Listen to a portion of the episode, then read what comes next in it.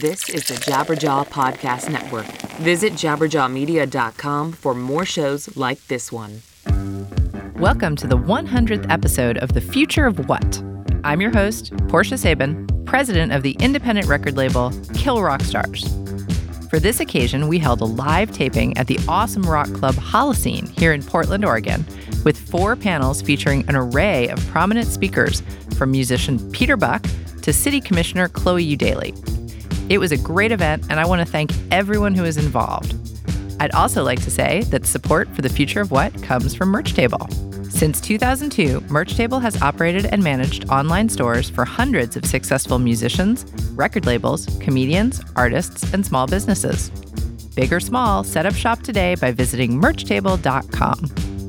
I've really enjoyed making this podcast so far, and I'm looking forward to the opportunity to speak with more great musicians and industry folks about what they do and how they do it as we go on into 2018. But right now, we're going to hear from the original Rock and Roll Camp for Girls and then a panel on what it takes to be a lifelong musician. It's all coming up on The Future of What.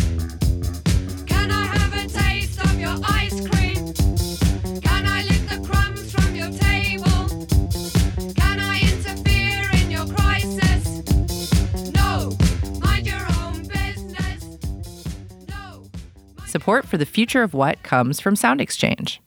You're listening to The Future of What. We're talking to Kristi Balzer, Katherine Paul, and Caley Murray of Rock and Roll Camp for Girls. Joining me on stage tonight, I have the lovely ladies of Rock and Roll Camp for Girls, the Portland original. So, who's gonna give me the? Who's gonna give us the little speech? Is it gonna be you, Kristi, about The elevator what speech. is Rock and Roll Camp for Girls? What for is Rock and Roll Camp none for of us, since we actually all do know that, but still, Everybody knows what Rock and Roll Camp for Girls is, right? everybody should. They right? should. Everyone in Rock the room. Rock and Roll. Camp for Girls is a nonprofit organization founded right here in Portland, Oregon in 2001 by Misty McElroy, who was a Portland State University student. Her vision was to create a safe space for all girls, regardless of gender identity, to be able to play whatever kind of music they wanted, to be able to be loud, and to be able to be creative amongst one another in a safe and supportive community. And we've been doing that every year for almost 17 years. We've served over 3,000 girls. We've delivered over, oh, I don't know, $150,000 in tuition assistance because our biggest goal is to make sure that every girl gets to go to rock camp so no girl is turned away due to economic difficulties. So every girl gets to go regardless of where they sit in life. We want them all to be a part of this organization. And we want them all to go out into the world and create change and be a positive influence in their community. So, Caley, give us a lowdown of how Rock Camp goes. It's one week in the summer, and It's what one week. happens? Yeah. So one week, kids 8 to 17, they can be total beginners, intermediate, whatever. They learn an instrument. They can pick bass, drums, guitar, or vocals. They learn an instrument, form a band, write an original song, and then perform at a real music venue for their family and friends. So in just one week, they do all of that. And it's just a huge project for them, you know, creating a piece of art together. A lot of compromise happens. Yeah, so it's a journey for sure. But and also the other stuff happens during the week too, because you guys have bands come and play, so Oh, yeah. that the girls can see real women rocking in real bands. Yep, usually three or four days out of the week, we have a lunch show of a female fronted or at least 50% female presence band.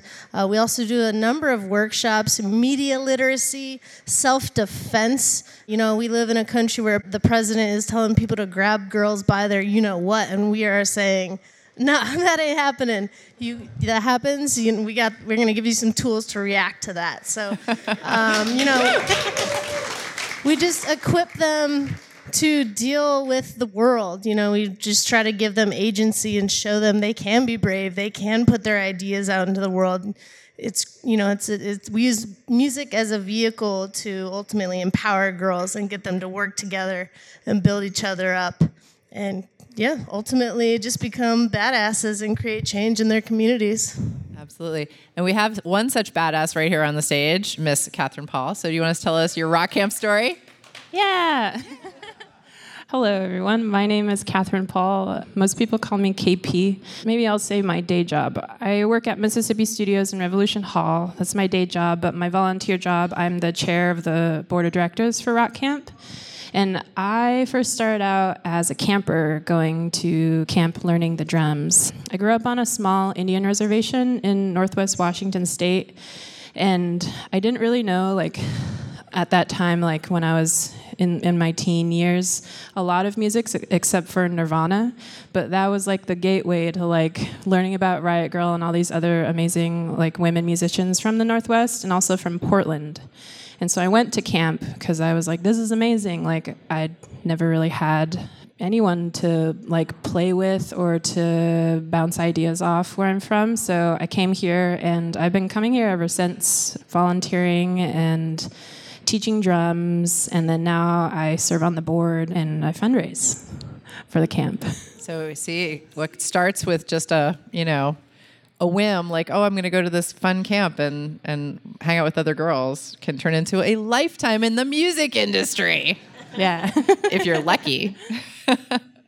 so Rock Camp does a gala event every year, a fundraiser, and Kristi, can you tell us about that? That's coming up. Sure. A few years ago, we started our gala fundraiser. It's called the AMP Awards.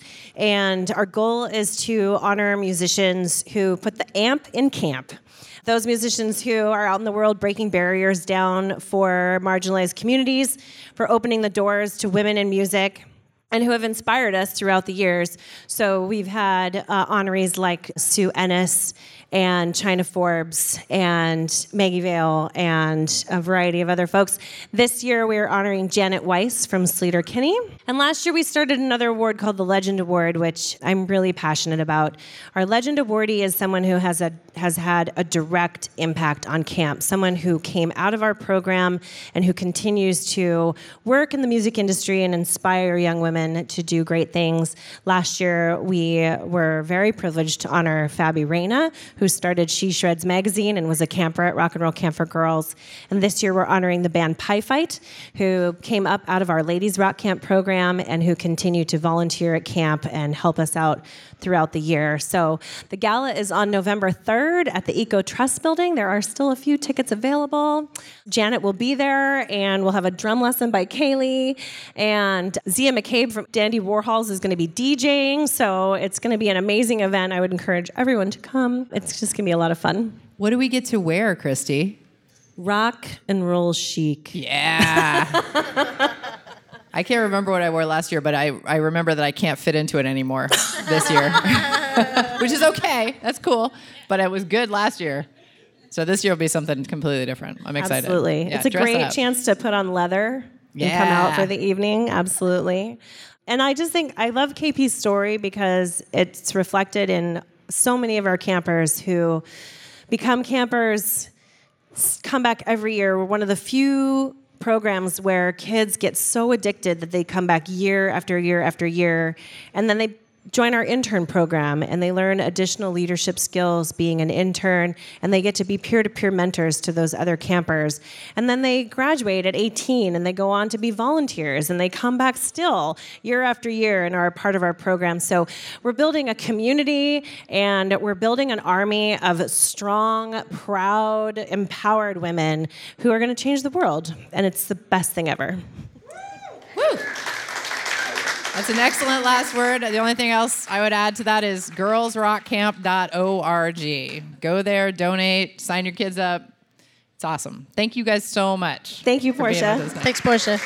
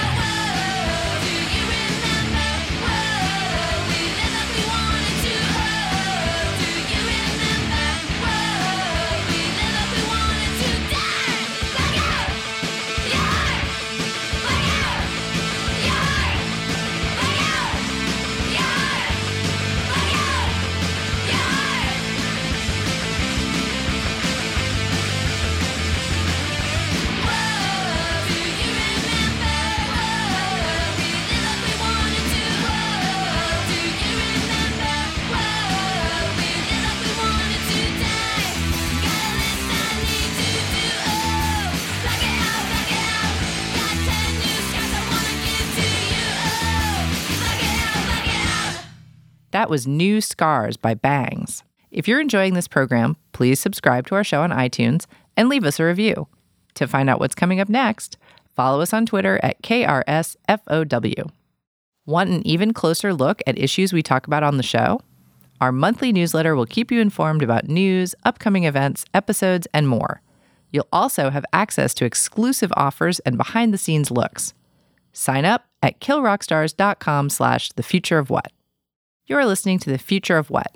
We're talking to Cool Nutz, Laura Veirs, Peter Buck, and Corin Tucker. So, this panel is about being a lifelong musician. And the reason that I wanted to have a panel with you guys is because it is really fun to be in a band when you're like 20, right?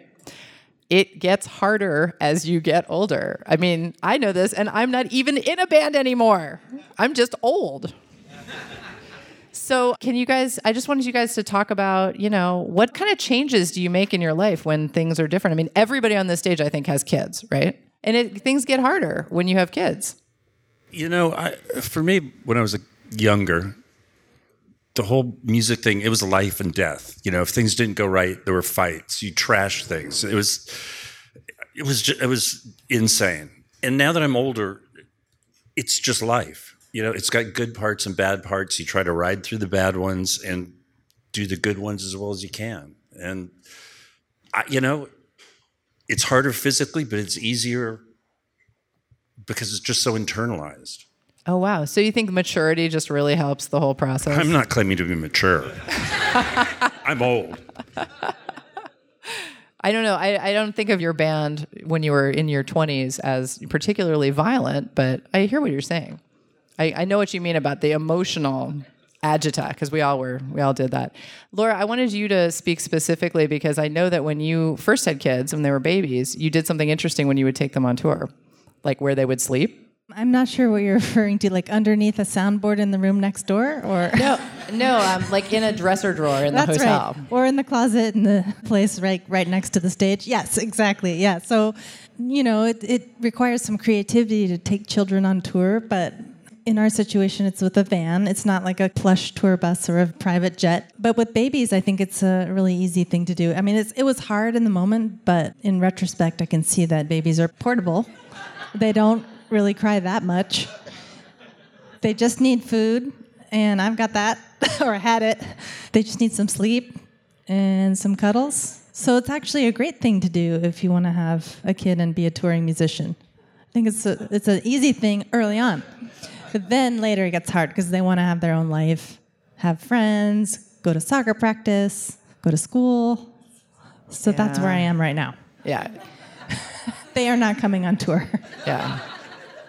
Did you find that easy, Corin, when your kids were littler? Did you go on tour with them at all? Oh yeah, they they've been. My kids are nine and sixteen now, so they've both been on tour whether they wanted to or not for a lot of their lives. And I think that, you know, there's different stages that are, you know, times that are difficult. Like Peter said, times that are just like, I can't believe I'm doing this, and your bandmates are looking at you like, I can't believe we're doing this. You know, and then other times actually when they having the kids around is the best thing ever and everybody likes it and we're all kind of this big family and you know everybody enjoys having the kids around so it's it's it's all of that it's all of the above Yeah, I have this memory from something I read years and years ago about Van Halen with Sammy Hagar going on tour in a bus that they called the Toys R Bus. Do you guys remember that? Was that only me that read that story? I, I don't know, but, but because they were traveling with all their kids and it was mm-hmm. just everybody in a bus and tons of goofiness. So I guess it could be, you know, fun at one point. So what are the other I mean I I think you just sort of nailed the whole thing Peter because I think emotional maturity is true because it's probably true in any job, right? But there's something about being a musician that is different, right? Because you're putting yourself out there as an artist in the world and that's very vulnerable. And so that part remains, right? No matter how old you are. Do you guys find that that gets easier or harder or changes in any way? On a personal level, I feel like I have more to prove. You know, I can still do this. You know, I'm good at this. And you know what? I'm really good at this. And you're gonna you're gonna pay attention or else. And you have to have that feeling, even if you don't really feel that.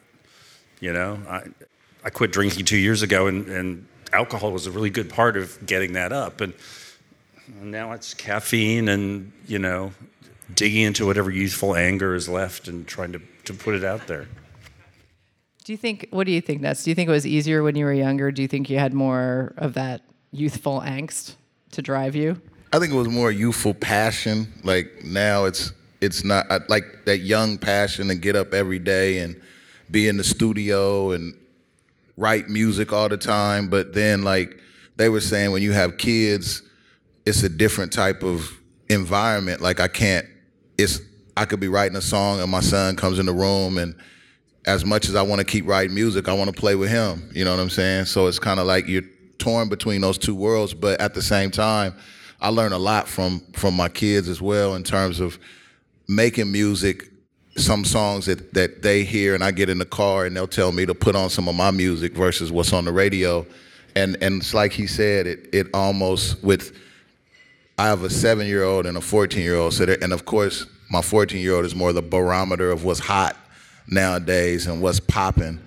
So when they validate my music, it's like he said, it says again, like, I'm still here, I'm still relevant, I still should be doing it. And I'm like, again, I, I agree with him. Like, I feel like I'm better than I ever was, and I have stuff that needs to be heard. Not so much I want it to be heard, it needs to be heard. But those are the things that change, like, you know, for me personally. What do you think, Laura? I mean, the drive to write, you know, because one, I mean, it's got to have changed from before you had kids to now because you just you don't have the same kind of privacy. I mean, I'm thinking about my own life here. You just don't have. I can barely like you know get the dishes washed half the time. What do you mean? You don't have a perfectly Just- clean house? Tell me more. Just just like you know, it's like okay, let's let me put it in a different term. No, I right? completely understand. I, I have a huge pile of laundry just in the middle of the floor right now. I don't get so- to watch all my Netflix shows anymore, is what I mean. Damn yeah, it. so I've had to let some things go. Like I also got a robotic vacuum, which I, I should probably start working for that company because they really work. They just Can you get a sponsorship from them? I should. Deebot, man, that's where it's at. So um, yeah, the robotic vacuum helps. And then um, just setting the time aside, like, okay, that's what I've always done, but now it's very much like she tiger, like, don't mess with my time. Like, that is my four hours, and I'm gonna do my thing, and I'm gonna write like 15 songs in four hours. And then we'll do that again the next day. And that's an exaggeration, but for me, like, that's my my process is to write a lot, like sometimes five songs in one day. And by that I mean those songs are the same lyrics but different melodies and different music so that I can choose the next day like okay well that one hit the mark. That's great that I had five choices because the fifth one was the one or oh the first one was the one. You can just get a feeling from music. So for me it's more like a factory and I'm I'm the I'm the person at the factory and going in and clocking in, clock out. And so it, actually, it turns out to me to be a pretty family friendly job being a songwriter. And m- the bulk of my income comes from my songwriting publishing and my ongoing sales of songs that I've written years and years ago because I've written 10 records. So I feel very grateful that I can write in the morning and then like maybe start making dinner at two o'clock before I pick up the kids from school and then you know have the afternoon with them and then you know the night goes on and then the next day it's it's sort of it's very regimented. It's almost like militaristic, which in a way I think is weird, but maybe I should have been a military sergeant. I don't know. Sometimes that feels. Sometimes it feels like that. So, what do you guys think? Because I'm, I'm just thinking about you know when you're in your 20s and you're in a band, and I mean it's somewhat different for people who are in a band and people who are solo artists more specifically. Although even when you're a solo artist, when you go on the road or when you go in the studio, you're working with other people.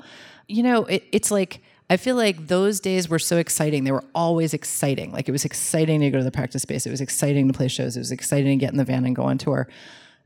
10 years, 20 years, 30 years into it, is it still exciting? Is it still fun? Is it still, are you like, man, I really want to see those people? Or are you just like, oh, Jesus, this is my job? I'm still really excited. I mean, you know, granted, like Sleater Kinney broke up for eight years, so maybe that helped. You had a but, break. but it's still like, I mean, there's real bummers parts of it that are you're like, oh, we have to get up and do what today? You know, really long flights and the travel is always kind of hard, but I'm always excited to play a show. I love performing, you know, I always love doing it. And even if we're not getting along that great, when we get on stage, it's game time. You know what I mean? And then it's like, for that moment, I think you have to rise above, and we and we always do, even if it's not the most amazing show or it's small or there's weird stuff going on. You know, it's you have to have that that real passion to feel like this is what I should be doing. You know, and I feel like uh, most of the time I find it.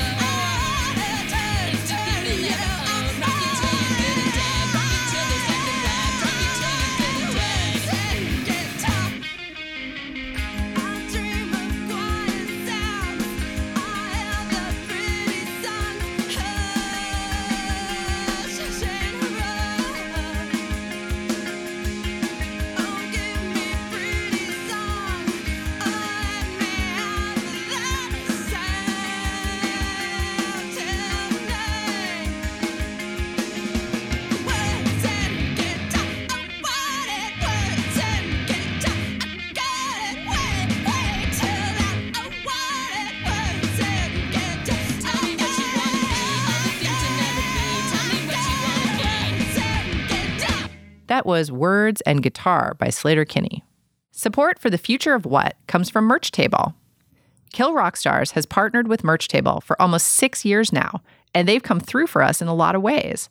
Like when the comedian Kurt Braunohler wanted a face towel with his face on it.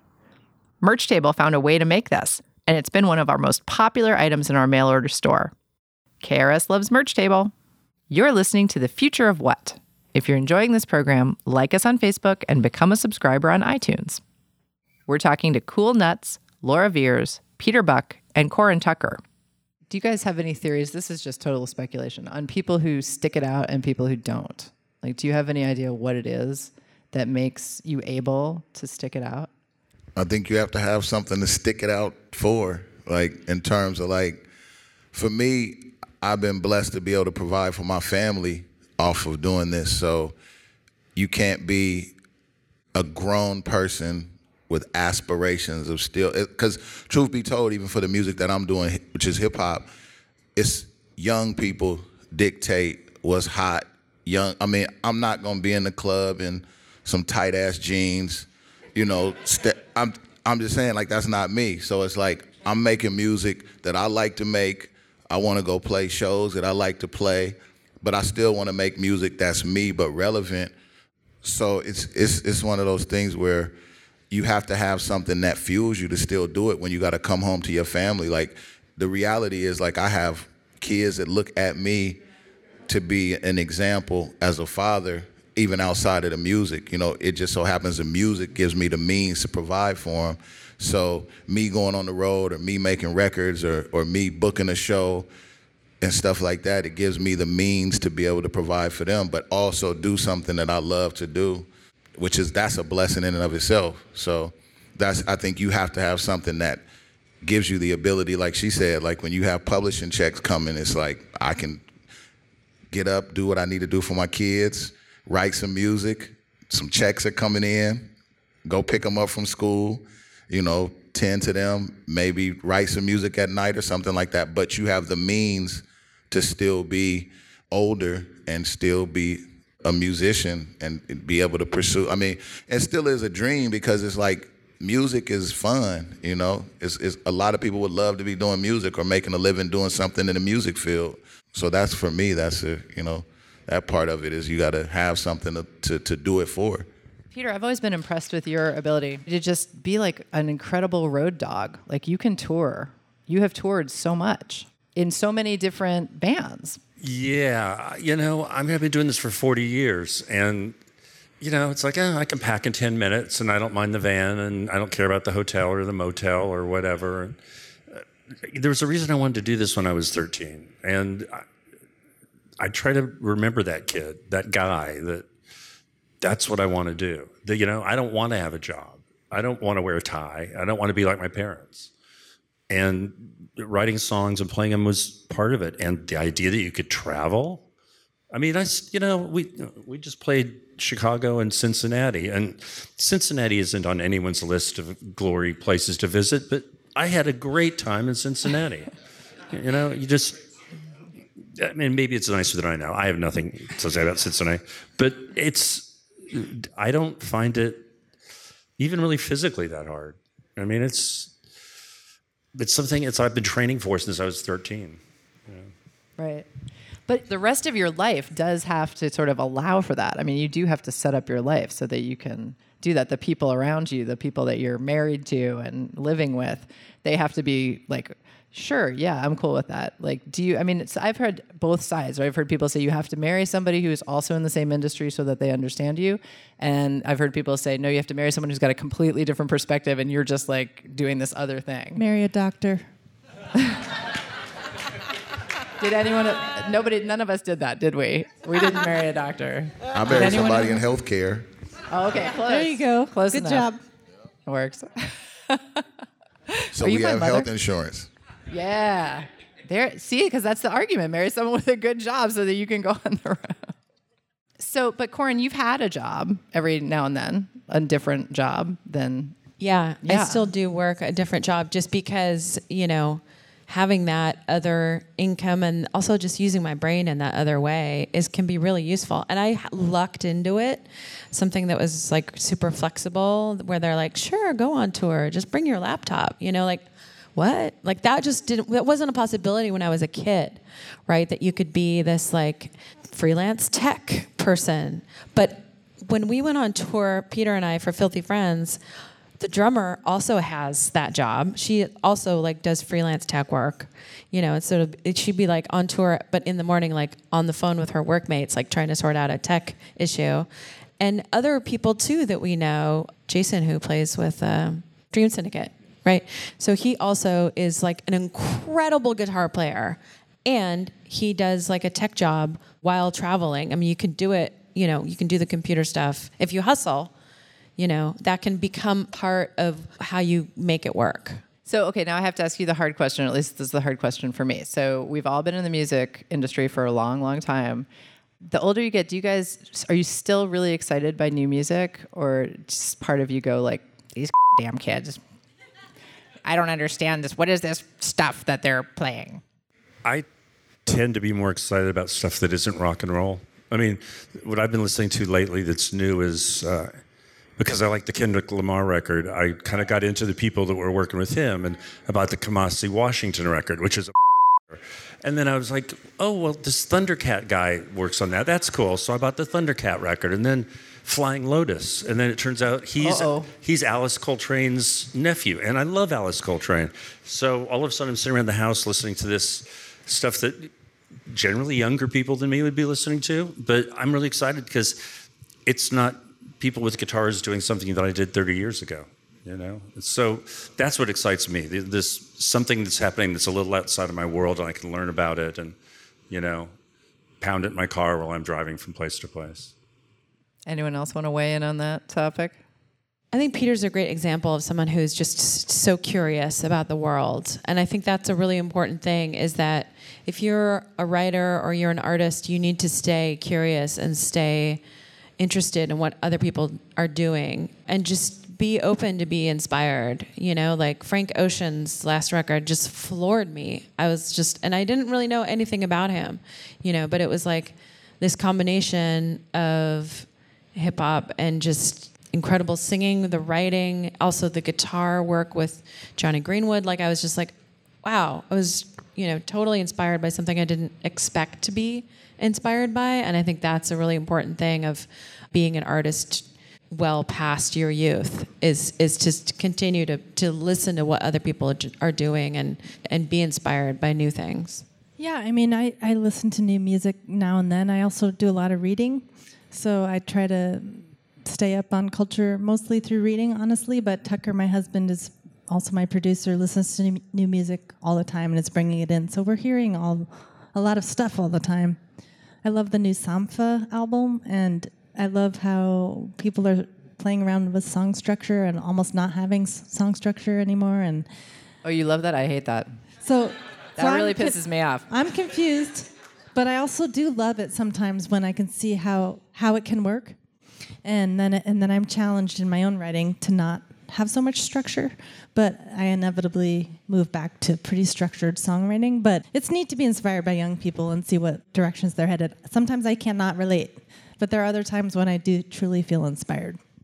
I mean, I think as a if you actually do music, you have to be nowadays it turns over so fast that you have to be up on what's new in terms of just how music is changing, how fast people get it, how quickly they can access it. And I think like another thing is the the ability to go on like Apple Music and listen to whatever you want to nowadays is is crazy. Cause I remember just growing up listening to music, we had to wait like months for the new Snoop Dogg album to come out, and we plan a whole day around that one record and go catch the bus to Second Avenue, pick it up, go home, look at all the album credits, talk about everything. But now you can go to Apple Music, and any given Friday, it's like ten albums coming out, all different stuff. Like I was at Tabor Tavern, and I heard something over the over the sound system that I liked, and I Shazammed it. And so now it was Homeshake. Have you heard of Homeshake?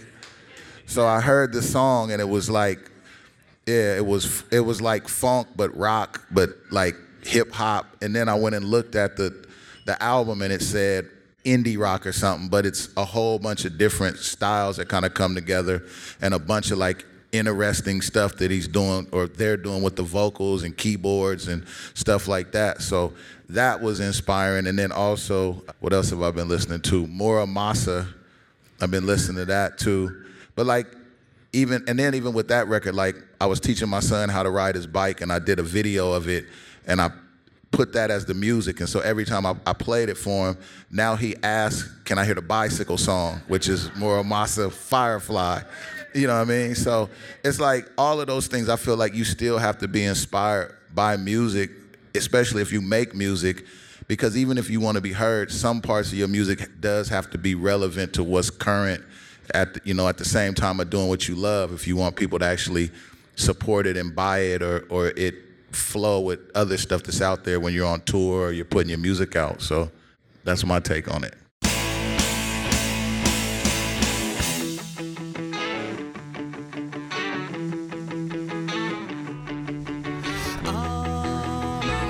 Conditions. What will we feel like when hours have gone by? Wait your instructions. See what you look like. Make friends under blue lights. Our cars are ambiance. Love them like one of us. Fevers and canker sores. I'll take your temperature. Oh,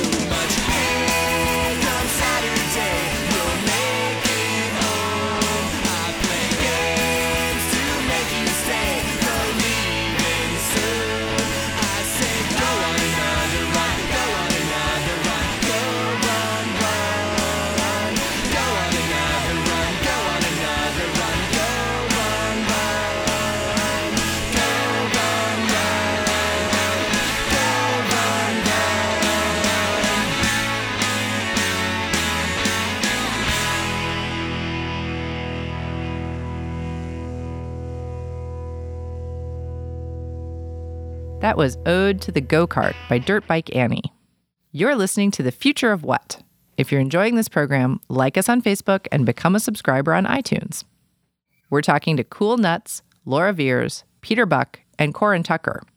So, you guys are all lucky in that you have been able to make a living at this. And, you know, this podcast, The Future of What, is about the business of music, right? How artists make a living. And you guys have all been lucky in that regard and, you know, deservedly so. But I heard something the other day that just really bummed me out, which was that there's sort of this cultural feeling that people who make music don't deserve to get paid for it. Exactly. And and I think the idea behind it, I mean, I heard that from a musician, and I think that the idea behind it is just that you're having so much fun. Like it's such a fun thing that on some level you don't deserve to be getting paid for what you're doing because aren't you just having fun with your friends? Aren't you just out there in the clubs, you know, having a good time and drinking and doing all that stuff? And I just I'm I really would love to hear what you guys have to say about that because it it really set me back. And I feel like my new mission with this podcast and in life is to also, you know, put out there not only do you need to understand your business, but you also need to understand that you deserve to make a living when you do art. It's just it's ridiculous. That's a crazy crazy assumption. Yeah, whoever said that's not a working musician. It's work. That's why it's called working musician. You think that it's fun to sit there and write songs six hours a day? I mean, it's hard. You got to plumb your soul. And and like Leonard Cohen thought it was hard. He didn't think it was easy, and he he was really good at it. You know, and you got to go out on the road and be on tour. Like sometimes you're driving like eight hours a day, and then your work day begins.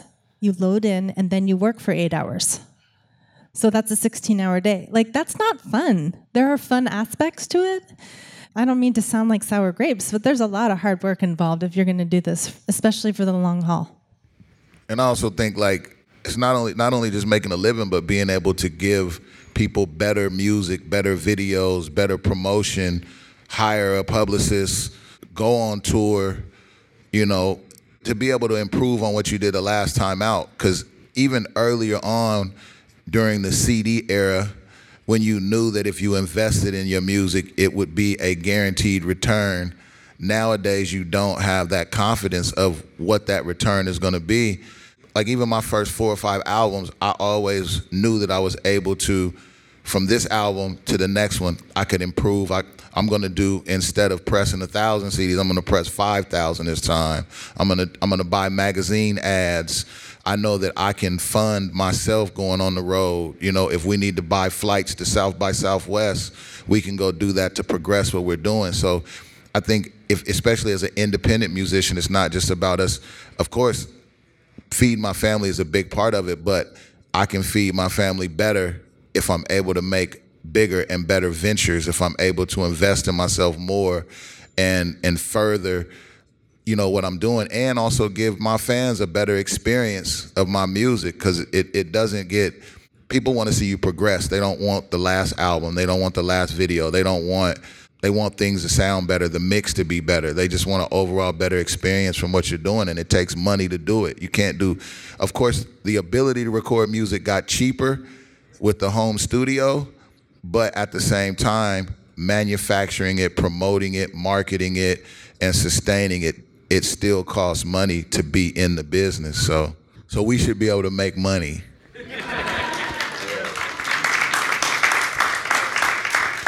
I, I don't actually buy the idea that, that people don't think musicians should make money. I actually think it's a technology change because everyone loves music, right? Everyone loves music, but you know, like Nutz was talking about when you were growing up, the only way you could get the music was to go down to the record store and buy it because that's the only way it existed, right? It was on albums.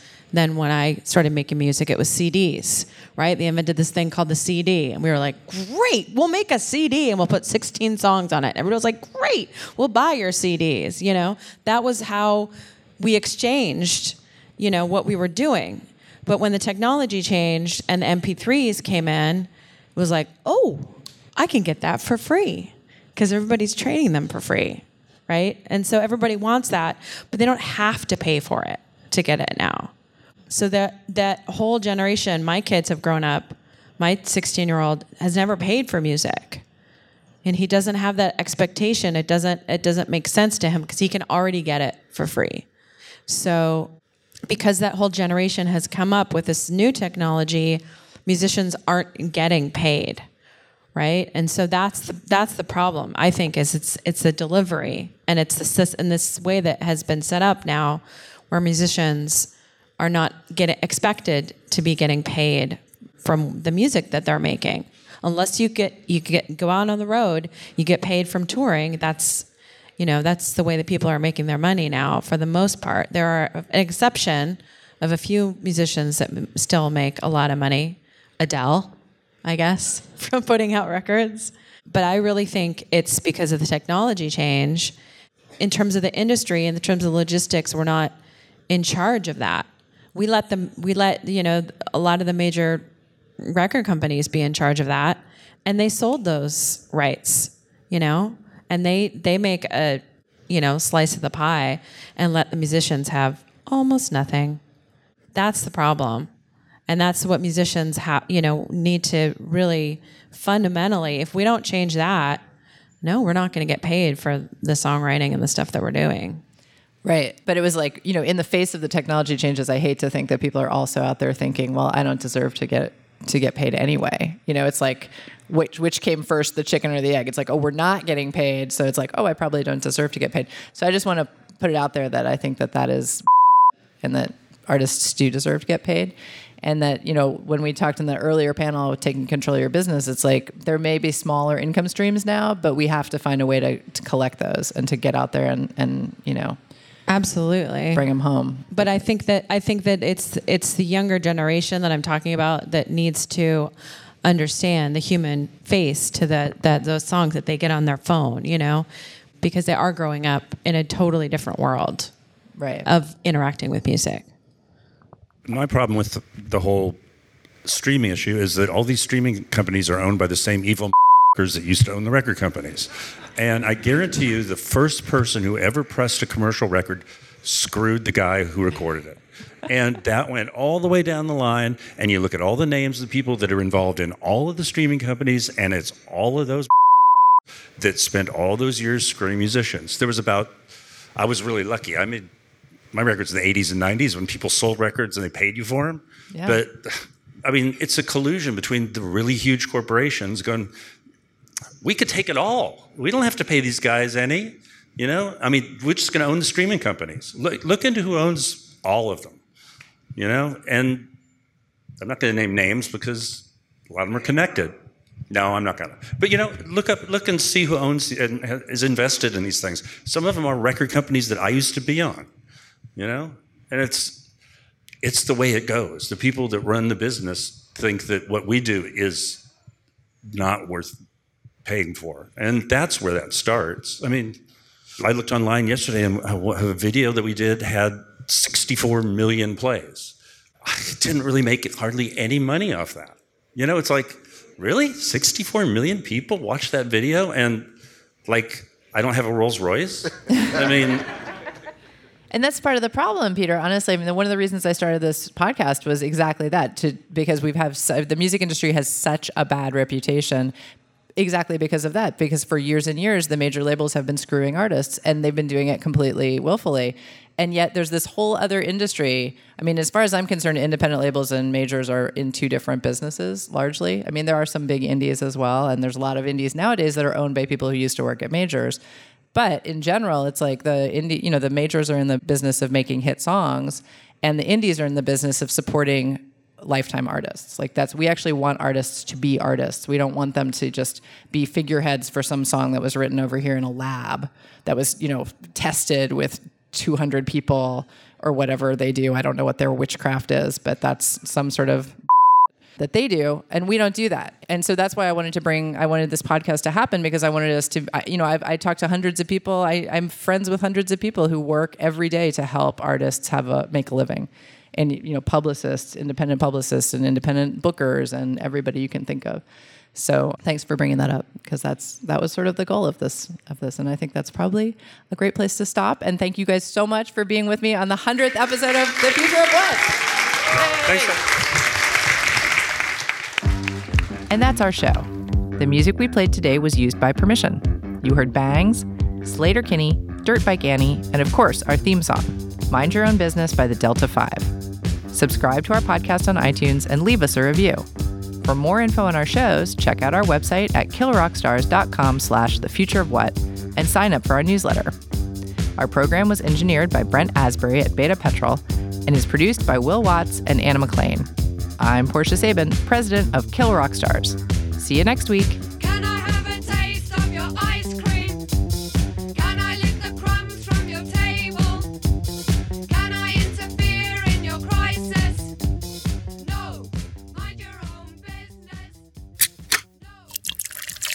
Is the Jabberjaw Podcast Network.